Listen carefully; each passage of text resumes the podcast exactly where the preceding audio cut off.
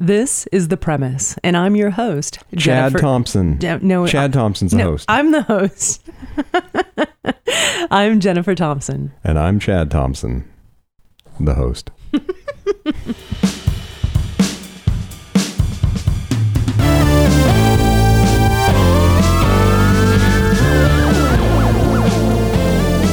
Today on the premise, we have the pleasure of speaking with Dr. Nan Wise, a licensed psychotherapist, cognitive neuroscientist, certified sex therapist, board certified clinical hypnotherapist, and certified relationship specialist with three decades of experience. She writes a column for Glamour magazine and frequently contributes to Psychology Today and many others. She is the author of Why Good Sex Matters Understanding the Neuroscience of Pleasure for a Smarter, Happier, and More Fulfilled, Purpose Filled Life.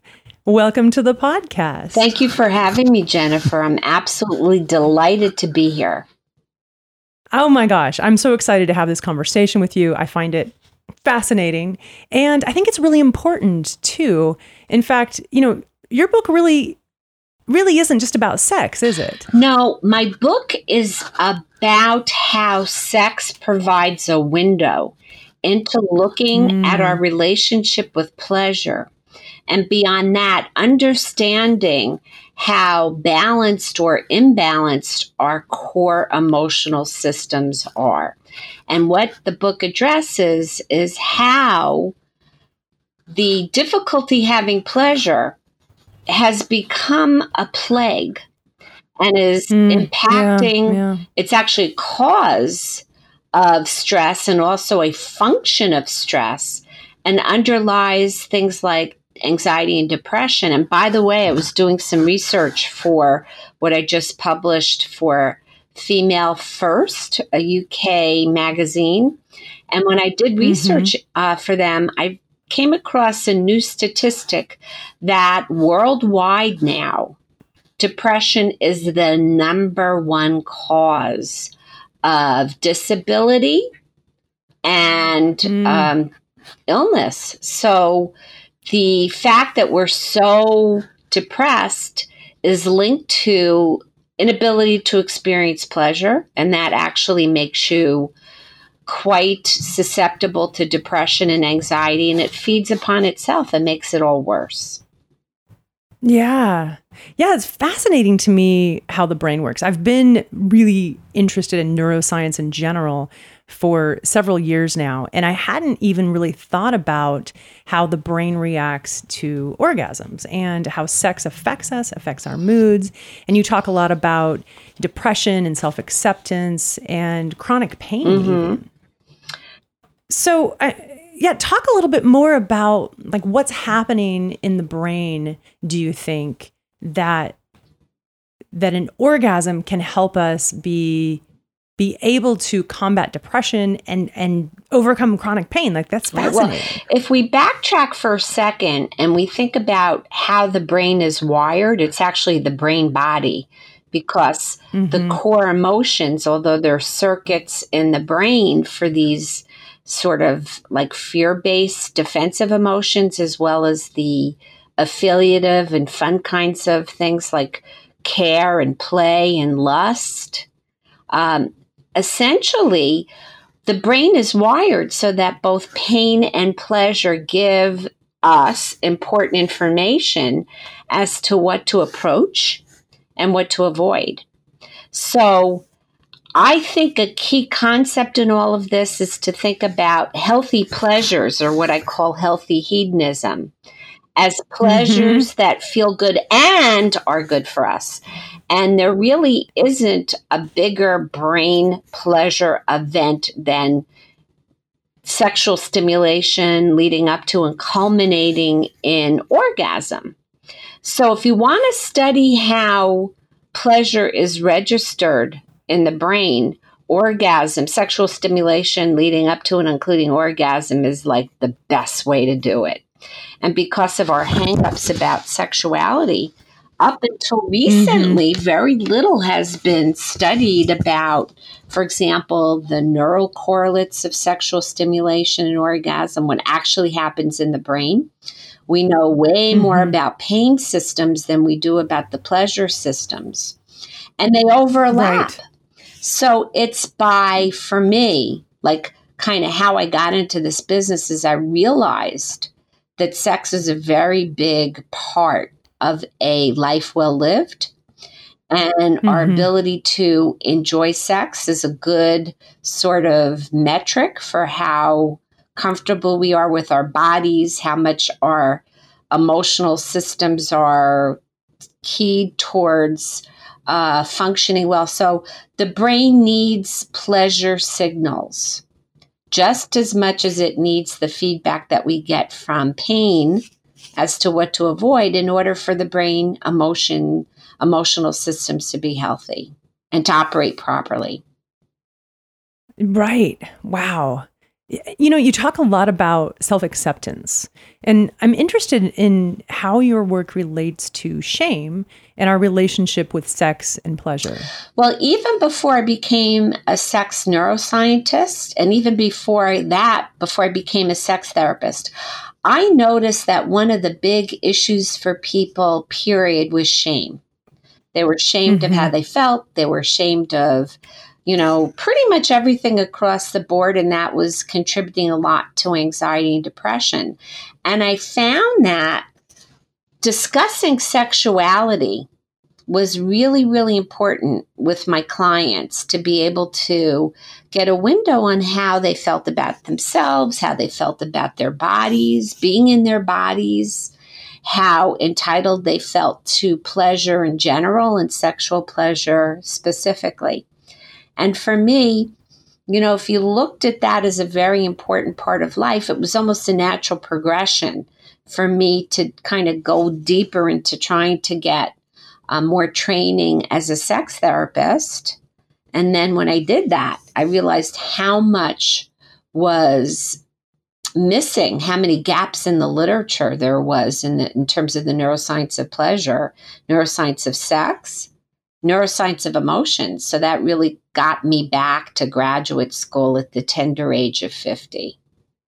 Yeah, I was going to say so you finished your clinical social work in, in the 80s, in 1984, I think. And then in 2009, you went back and got your PhD in cognitive neuroscience at Rutgers. Yeah, Newark. at Rutgers. That's, that's pretty incredible.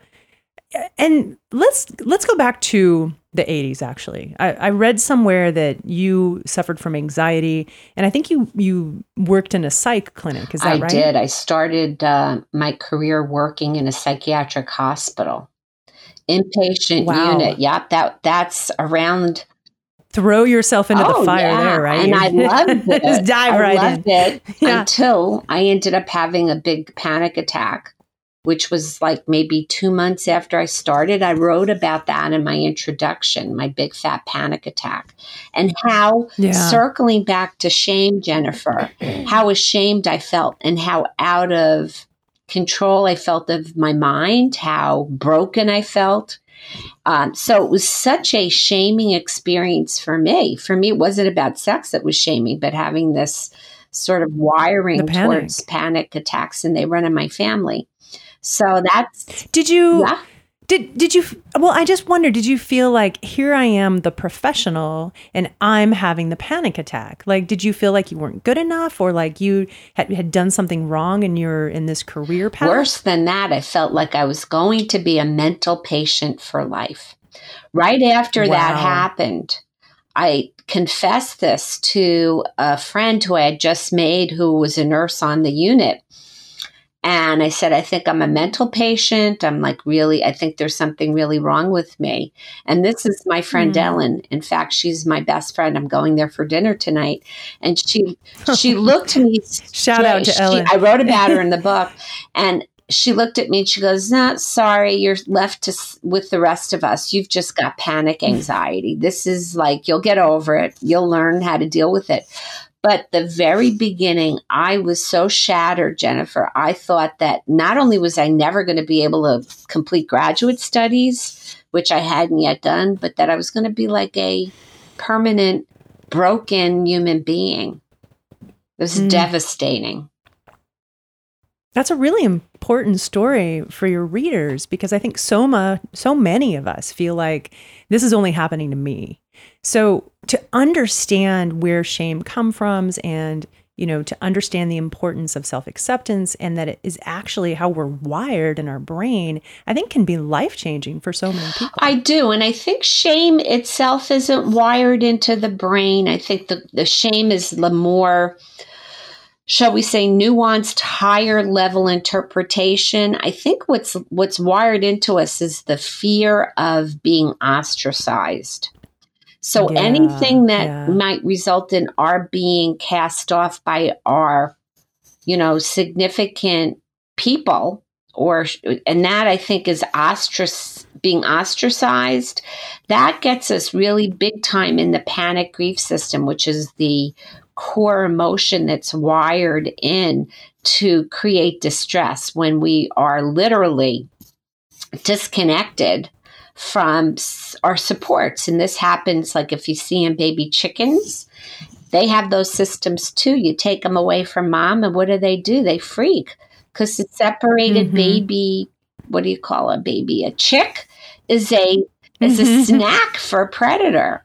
So we're wired right. to panic when there is um, threat to our connections and the higher level threats, the ones that we think about that are influenced by culture, are am I not good enough? Do I am I you know the, is is my sex life okay? Am I okay? We kind of can make it complicated and more, shall we say, layered on with all thoughts and feelings and experiences and, and beliefs. But at the root, it's really a fear about being disconnected from supports. Mm. So shame's a big issue for many, many people. So it it's kind of interesting to me because it seems like uh, like that would have been maybe beneficial to us in our evolution. Whereas where we are now as a society, maybe it's not so beneficial. Well, yeah, being, the fear of being ostracized. Well, when you think about it, eighteen to twenty percent of the population could be diagnosed at some point as having an anxiety disorder, and evolution wow. is not stupid. Those of us who worried about and sort of had concerns about maintaining our supports and ma- maintaining our resources and making sure that we had enough food and shelter and connection, we did not necessarily get eaten as frequently by the saber-toothed tigers than the more laid back of us. and sure. there's such yeah. a thing as too much of this kind of panic, uh, fear. There's a there's another system that's just about fear, but that's more on more in relationship to things that happen that are threatening. Panic, grief, and mm-hmm. anxiety is more about anticipation of some sort of shaming or anticipation of some sort of disruption to our, you know, mm-hmm. supports and relationships. Well, and you talk a lot about how our culture is equally obsessed with and you know with pleasure and yet we're also pleasure phobic it's like this taboo thing to have good sex in and of itself. Do you think that that this is changing? Do you think it's getting better? I'm taking a deep breath because when you look at what's happening in our culture it's almost this divisiveness that we're seeing in politics yeah. is the manifestation of this you know, kind of craziness where, you know, it's okay for the president to say, you know, grab a woman by the pussy. And mm-hmm. at the same time, we're worried about are women going to have rights over their bodies again, you know, in terms of reproductive right. stuff. But to circle back to this, I think you know, we were founded by the Puritans, this culture, and we're puritanical right. period, which is why we think you should work hard and you shouldn't get entitlements and people shouldn't get covered for health insurance. This whole sort of puritanical ethic, you know, is still implicitly kind of wired into us, even though we are such a melting pot as a nation. It's it's really kind of alarming how yeah people get so triggered that when they mm-hmm. when they're mm-hmm. triggered like that into the fear that, and the panic there's not going to be enough or there's not going to be enough for everybody they go into fear and they go into disconnect and they go into making decisions based on you know a core defensive emotions as opposed to reasoned, well intended community. You know, the more Mm-hmm. affiliative things. Yeah. In your intro, you talk about how there'd be times where you'd be walking down the hall and people would say things to you, kind of in passing, maybe even in jest, but like, oh, sex maniac. And it, it seems like you had to sort of justify what you were doing a lot. And I'm just wondering, like, how you managed that. It must have been frustrating, first of all, but how did you manage that new reality? That's a great question because it wasn't so much a new reality for me because I recognized that my clients had a lot of disconnects around sexuality. So at the top of their minds, they were like all sex positive and sex is good for you and all of that. And at the bottom, the more emotional kind of reactions were very um, uncomfortable around sexuality. So I was used to people being kind of having a real approach avoidance about any topic about sex Or making jokes or making about it? Jokes from their distress. I didn't really um, deal with that as much as a sex therapist because the circles that you move in when you train as a sex therapist, they're very sex positive. You know, the people who are studying it, the people who are teaching it, the people who are living the work are unusual in that way. And when I came back to academia, I saw it wasn't the other graduate students, but the professors. And the guy who said, Hey, you sex maniac, was a man who was in his, a man who I liked a lot. He was in his, I'd say, put him in his late 60s, early 70s. I was probably 50 hmm. at the time.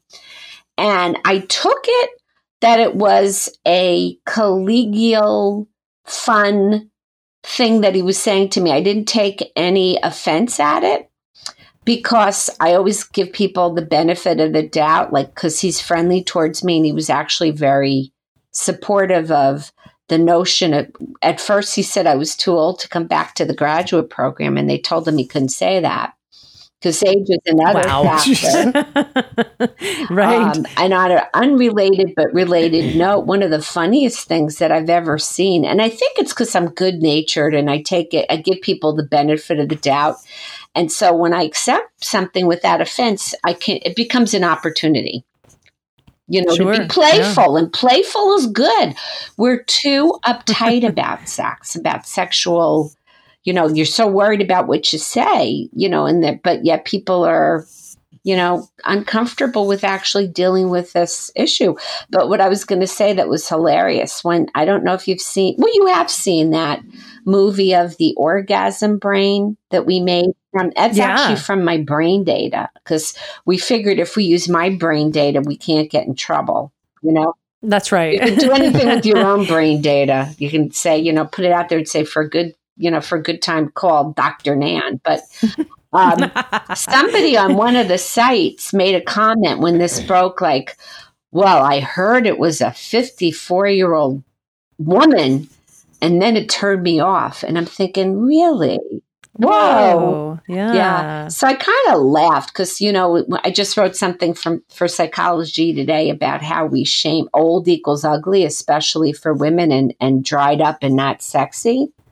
So, Mhm. you know, like maybe now, now is the time that we can combat, you know, this whole stereotype that sex is for, you know, the province of young people.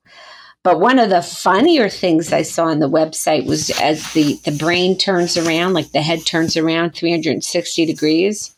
And somebody somebody wrote like, "Oh, I did, I knew a lot about orgasm, but I didn't know that the head turns like The Exorcist." It was very cute. oh, you, gotta you have to have a, a sense of humor and take things, That's right. give people the benefit of the doubt. So, for I'd like to let our listeners know that so your dissertation, when you went back to get your PhD, was genital stimulation, imagery, orgasm in women specifically, yes. and and the video you're talking about went viral. In fact, from my understanding, it crashed the Yes, servers. said, So it, seems like people are, I mean, are eager, you know, as much as we have this taboo, we're eager for this information. Yes. we're hungry for information. I think what we're also hungry for, and we don't realize it, is Right. kind of be going beneath the surface of this, you know, the the kind of uh, the cheap thrills and getting back into the kind of approach to sexuality, or maybe not even getting back to it, but just sort of getting to the idea of sexuality is a good way to connect. And that connection doesn't mm-hmm. have to be sexual, but we really are hungry for face to face, flesh to flesh connection. And what we're doing mm-hmm. now in terms of, you know, uh, being so on our devices and chasing the clicks, you know, the clickbait, it's, doing a real number to one of our core emotional systems, which is the seeking system, which is supposed to, you know, work with both our defenses to protect us and our affiliative systems to go out in the world and meet, you know, get our needs met. And this system, this dopamine system is getting hijacked by all of right. this attention stuff that we're doing. And it's like, it's pleasurable in the sense that we're chasing it, but it's not satisfying. Right, right. Yeah, Chad and I talk about that a lot in terms of even just trying to do simple tasks.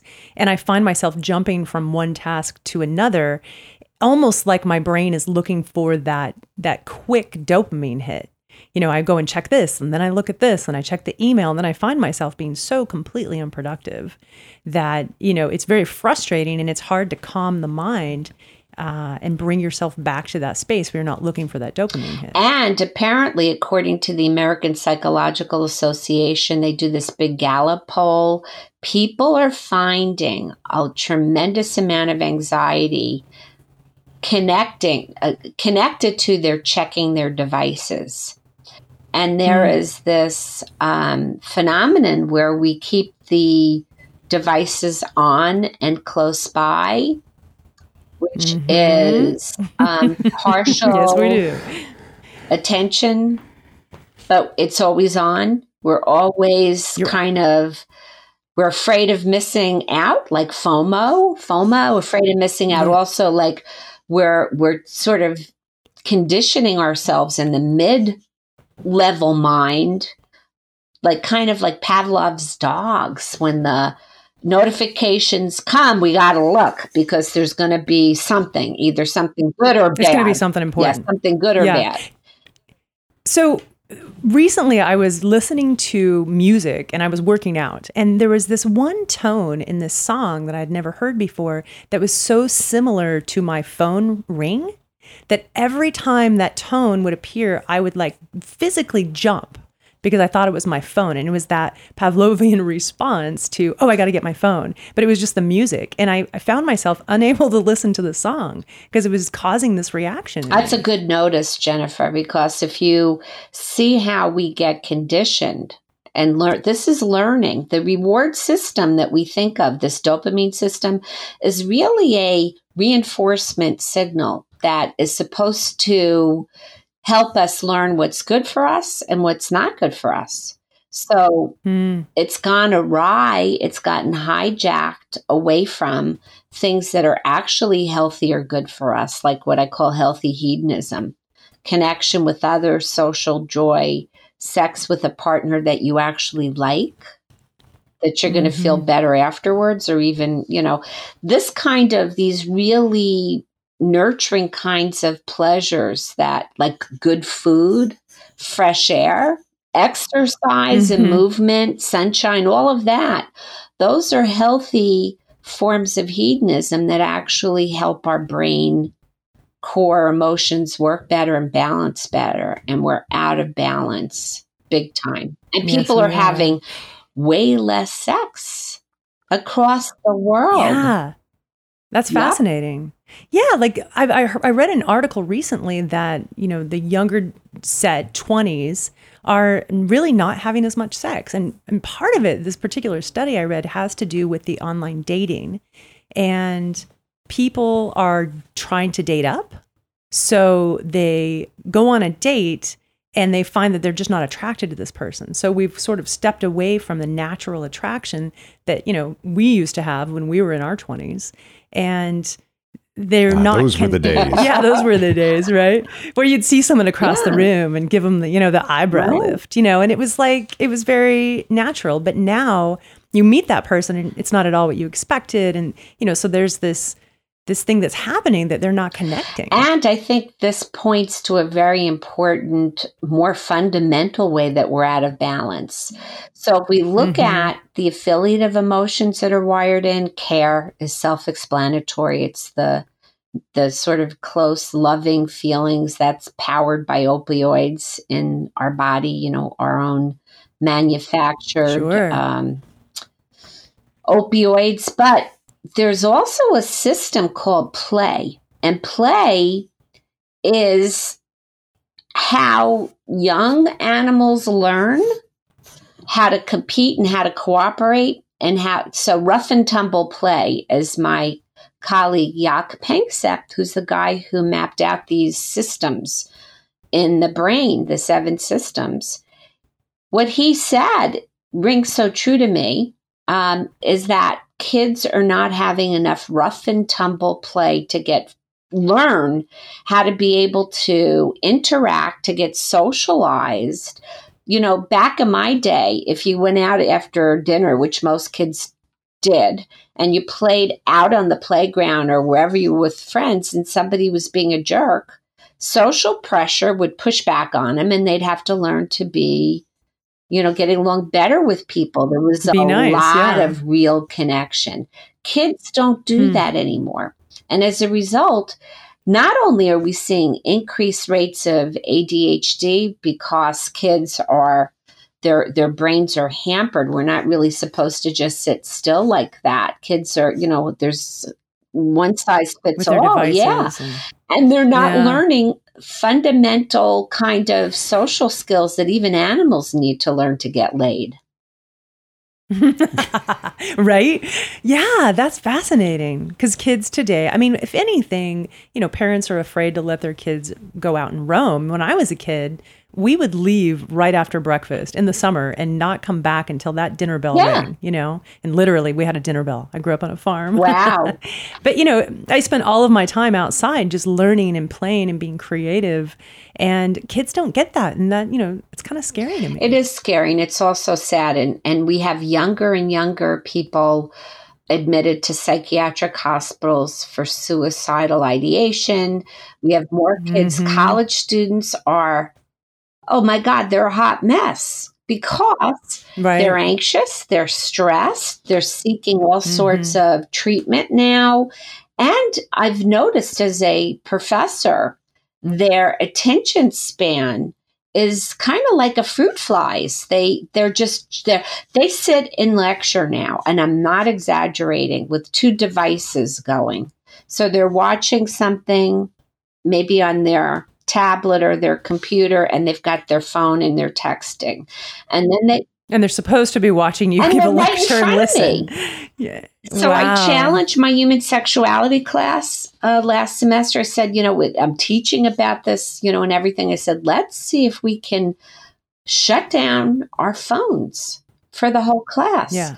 It lasted Yeah. one class that they just are. And it's not that they're not nice. It's not that they're not earnest. It's not that they're not lovely, you know, people who you want to help them shape their lives. They're just so It's a conditioned. conditioned is the too. great. I was going to say addicted, but I don't like that word. It's overused. They're so conditioned to need their devices. Do you do you think it also? I mean, I know a lot of schools are cutting physical education as part of the curriculum, and I wonder if that is not having a negative effect in that way as well. You know, they're spending more time in front of computers, and like you said, sitting all day. And physical education, like we said, is the thing that gets you out and does the rough and tumble. Exactly. I wonder if this is going to have negative effects that we don't even realize. Well, it already has. The obesity rates for young people are skyrocketed. Things like early uh, diabetes and heart disease and all of that, it's already happening. We are getting fatter and sicker as a result of the Mhm. sedentary lifestyle. And without that rough and tumble play for kids, you know, how are we going to develop that system and learn how to continue to be playful and find social joy in and out of the bedroom as adults. Yeah, yeah. Yeah, it's it's interesting, you know, why good sex matters is, is, really not about sex. It's about pleasure in all forms and happiness and self confidence and all these things you talk about. And when you start talking about them, I get really excited about it. And it gives me this sense of hope, like understanding this as a society and as a, as a culture, you know, can help us evolve in a, in a better direction. And I wonder if you're getting that kind of a response because I know your book comes out on January yes. 28th. I, and this actually is going to come out in three weeks. So it'll be right after. So your book is available everywhere where books are available. And I feel like it should be required reading. Well, it is actually kind of a textbook on understanding yeah. what psychology ignores, which is our embodied emotions. Because most of the time mm-hmm. we think of emotion as a very complex, kind of nuanced, uh, top heavy thought, belief, attitude thing, as opposed to sensations in the body.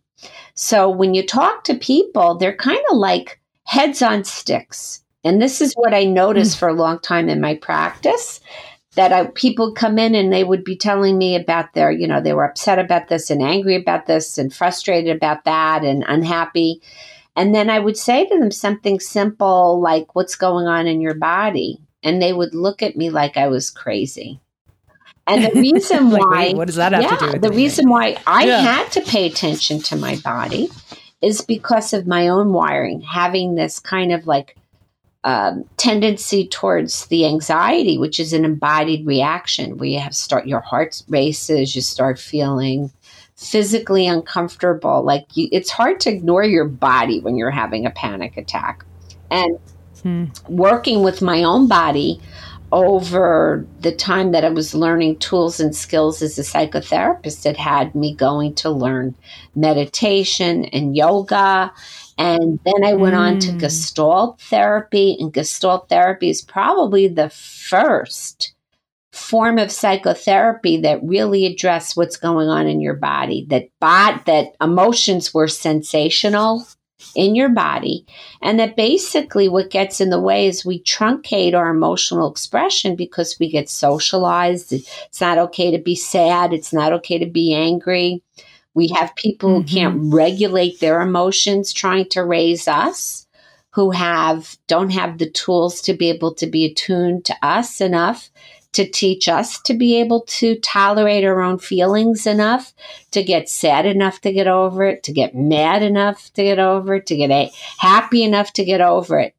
And so the approach to the registering or registering emotions as sensations in the body is key in a way to being connected with other people. Our ability to have empathy is basically conditioned. Actually, well, it's kind of wired in, but it, it's based on our ability to kind of feel somebody else's feelings empathy in our mm. own body. And in order to do that, one has to know that you have a body and know that you can pick up on what you're feeling in your body. And also know that you don't have to always respond or actually react to. For example, when you're being angry, it doesn't, you don't have to react into acting from the anger. You can notice it, you can feel it, you can listen to the information, and then make some changes that will be helpful in addressing what might be what you might be angry about in a way that's mm-hmm. useful. Yeah. You know, you're what I'm hearing is a lot about mindfulness and you mentioned yoga and meditation and I have a question for you. So I am a rock climber and when I'm climbing, let's say I'm 300 feet up a rock cliff, it's terrifying, first of all, but it's also incredibly exhilarating. And there's this thing that happens in my brain where I completely shut out the entire world. My work life, my to do lists, my bills, my stress completely disappears. I am so utterly focused on the task at hand. It is exhilarating and amazing how I feel when I get to the top of that climb. It's like I've completely cleared my brain and I'm for the for a very small moment I have a stillness that gives me this connection and this balance that I can't get any other way. And and I wonder if that's kind of like an orgasm because with an orgasm, I mean if you're having if you have a good partner and you're connected, you probably have that same experience where you're not thinking about anything else, just the task at hand. Is it the same thing happening in, in the brain that creates that sense of complete stillness for me? I think, think, it's a great example of how something like rock climbing, you need to harness your attention on what you're doing right. for your literally for your survival in that moment. And it's like you're focused, your mind is focused on your sensations and on your perceptions of what you're doing. And then you can, by doing that, you are going into what you call flow, where you're losing the rest of like things like time, like other kinds mm, of mind yeah, totally. chatter. And the circuits in the brain that kind of there's these networks of connectivity during different brain, you know, during uh, to different brain regions when you're simply just kind of there without being on task.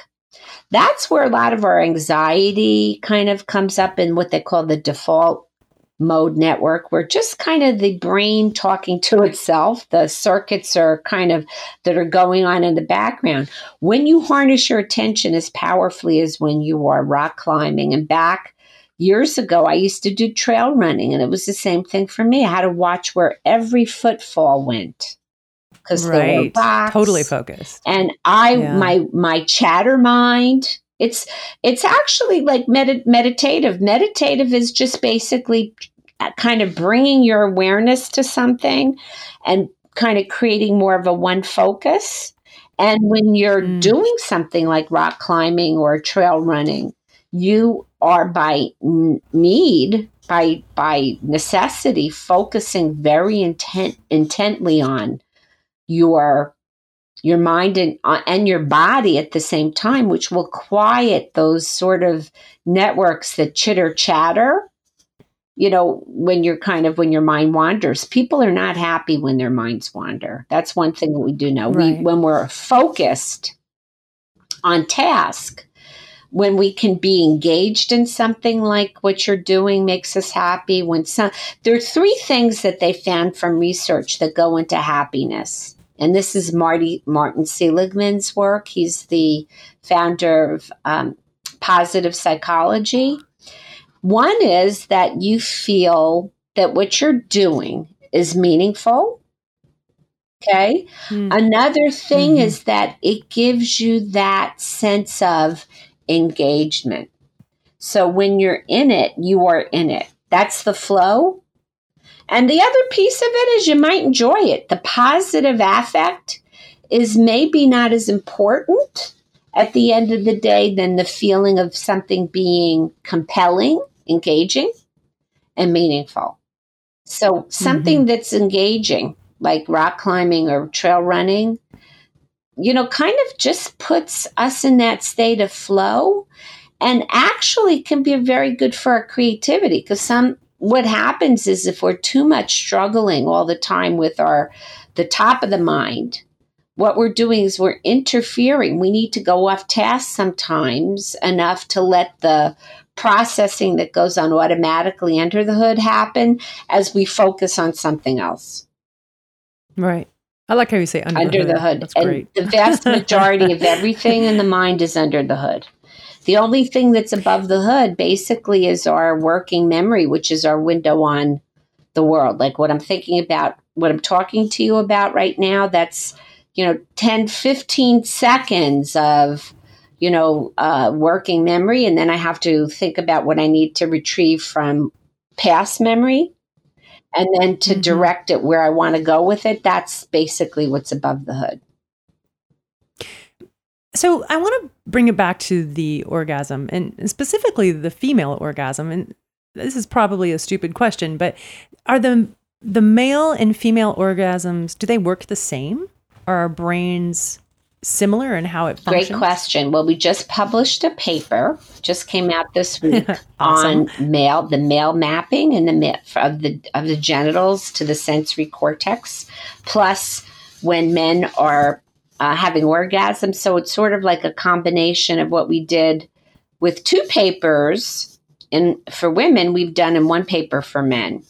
So on the surface, meaning on the surface, what it looks like now is that there are some more similarities than differences, but until we do a direct comparison of the data statistically, which is a whole other bag, we won't know Mhm. for sure. But we can say that in terms of activity, what areas are active, it looks pretty much similar. Even we've even um, shown that I, I we showed that when you stimulate females' nipples, it projects onto the same place in our sensation areas in the brain that the genitals do. We showed that from in men.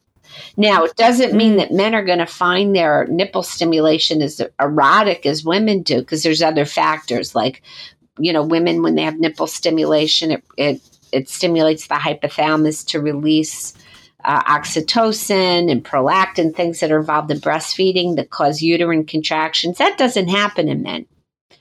But the Sure. point being is that there are similarities and there are going to be differences. One major functional difference between male and female orgasm is that men have the refractory period. So after orgasm, there's a period of time that can vary depending on somebody's age and other factors, how long it takes before they're ready to go again. And it may also be a large a large part of it is having a new new stimulus. So Mm. And women can have multiple orgasms, Women- obviously. yeah, we have, we are, in fact, it, it's actually quite a few. When they looked at, I think the number was like 47 or 50% of women report having capacity for multiple orgasms in a nationally, um, a, a, a really good sample, a nationally representative sample of women. And, and that study, I think, came out in 2015. So even though there's this big orgasm gap where women tend to have fewer orgasms when they're in partnered, when they're with other people, we also have a tremendous capacity, sexual capacity, when it's working for it to work really well. Hmm. And I wonder if, like, the, you know, women who are not able to have orgasms, is that, do you think that's related to shame, not being connected to your body, feeling like it's not acceptable? I mean, what, what is the cause? Like, why do women find that and men don't? I mean, they're just so different. Yeah, they're, well, that that's that a really good point. It's so funny that I'm literally writing a column for Glamour on that for next week. Why can't Oh, I perfect. orgasm? so I'm, I've just you know been digging in. Well, you know, as I say, sex, like pretty much everything else that's important, is a biopsychosocial event. It it involves biology. You know, kind of what's going on with the body. The psychology refers to not only you know, how we think, our experiences and our learning is part of the psychology. And then the relational, the social stuff is relational as well as cultural. So I think the main reason why women may have more challenges, and, and as I'm writing about this now in general, with finding their orgasms are the the reasons are include that females are not it's not considered as okay for women to masturbate even though women do we kind of expect that guys will masturbate boys will be boys and girls you know there's a lot of um, sort of a double standard about that females that are too sexual are shamed uh, I talk Mm. about in my book the story of a woman who, at the top of her mind, was very sex positive on her second marriage and never had an orgasm.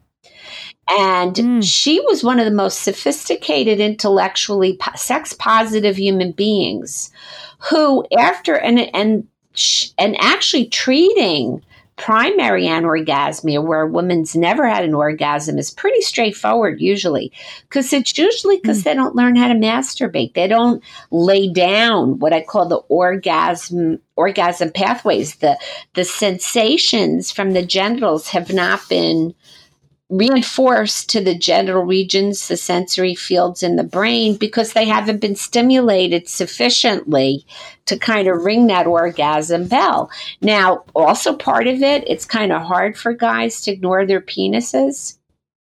Sure, right. They're outies, they're not innies. We have just as much erectile tissue and nerves as, as guys. It's just a little bit more, a lot more hidden in us. So it's not like if we have a, a young guy, a male having an erection, it's kind of hard to ignore.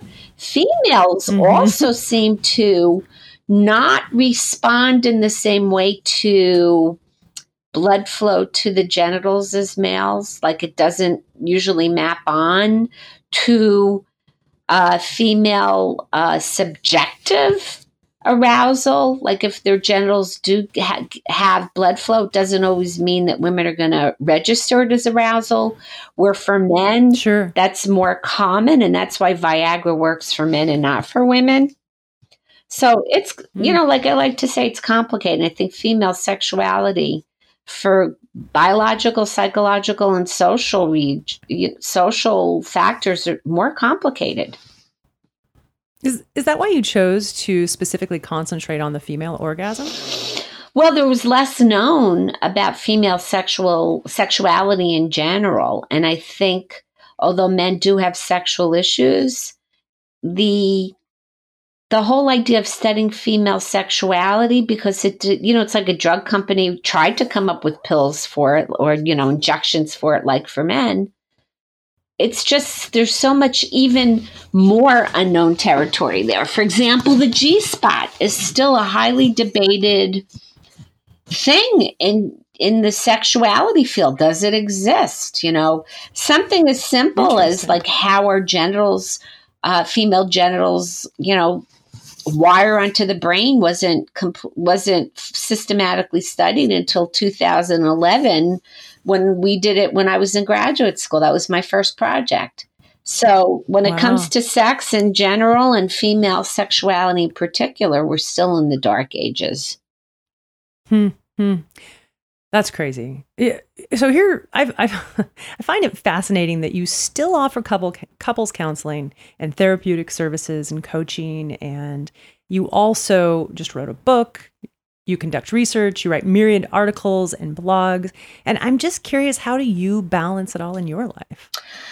Day by day, you know, step by step, day by yeah. day, step by step. I think at this point, I've done I've spent so much time and energy teaching what I need to know. Like, and actually mm-hmm. working with clients helps me find balance because when I'm helping them evaluate working with their systems, when I'm doing hypnotherapy with them, and all of the work that I do with them, I'm listening to as well. So I'm mm-hmm. benefiting mm-hmm. from preaching what I need to practice, and that helps me practice it more. Sure. Plus, I think just by nature, I have a tremendous amount of curiosity. So my seeking system, even though I have, you know, a fair amount of fear, you know, fear and anxiety, just in, you know, it happens that that will flare up with me. I'm far more curious than afraid. So I just love learning. And I think when I have something to chew on like that, it keeps me from kind of giving myself a hard time. Oh, that's really neat. You know, uh, Dr. Nan, I gotta say, you're incredibly generous with your time, and you know, you really want to help people. And and I meant I forgot to even mention in there, you're also a, a professor, so there's that side yeah. of it. But on your website, you have a form where people can ask you any questions, yes. and you personally answer all of those yes. questions. And that's pretty awesome. Um, I, I just want to say thank you from from everyone. That's a really cool thing that you offer. It's been such a pleasure talking to you and just learning more about the brain and why good sex matters. Um, I want to tell our listeners that you can find Why Good Sex Matters everywhere books are sold. And you can visit Dr. Nan on her website at askdoctornan.com. That's ask, D O C T O R N A N com. And as I said, you can ask questions of her, you can read her an excerpt from her book and get in touch. So, Dr. Nan, thank you so much. This is one awesome. last thing, Jennifer, is that people can okay. book a free 15 minute phone call with me through the website okay. so that wow. I'm happy to help people figure out, you know, kind of where to go, whether they're going to want to work with me or give them some, you know, sort of a a bit of a consult and it's my pleasure it's my joy. It keeps i keep myself happy by connecting and feeling like it's meaningful to be in service. Oh well that's wonderful. thank you so much. Well thank you. It's been such a such a pleasure chatting with you. my you. pleasure. Thank you so much chad too. Have a wonderful wonderful day. You thank too. you you too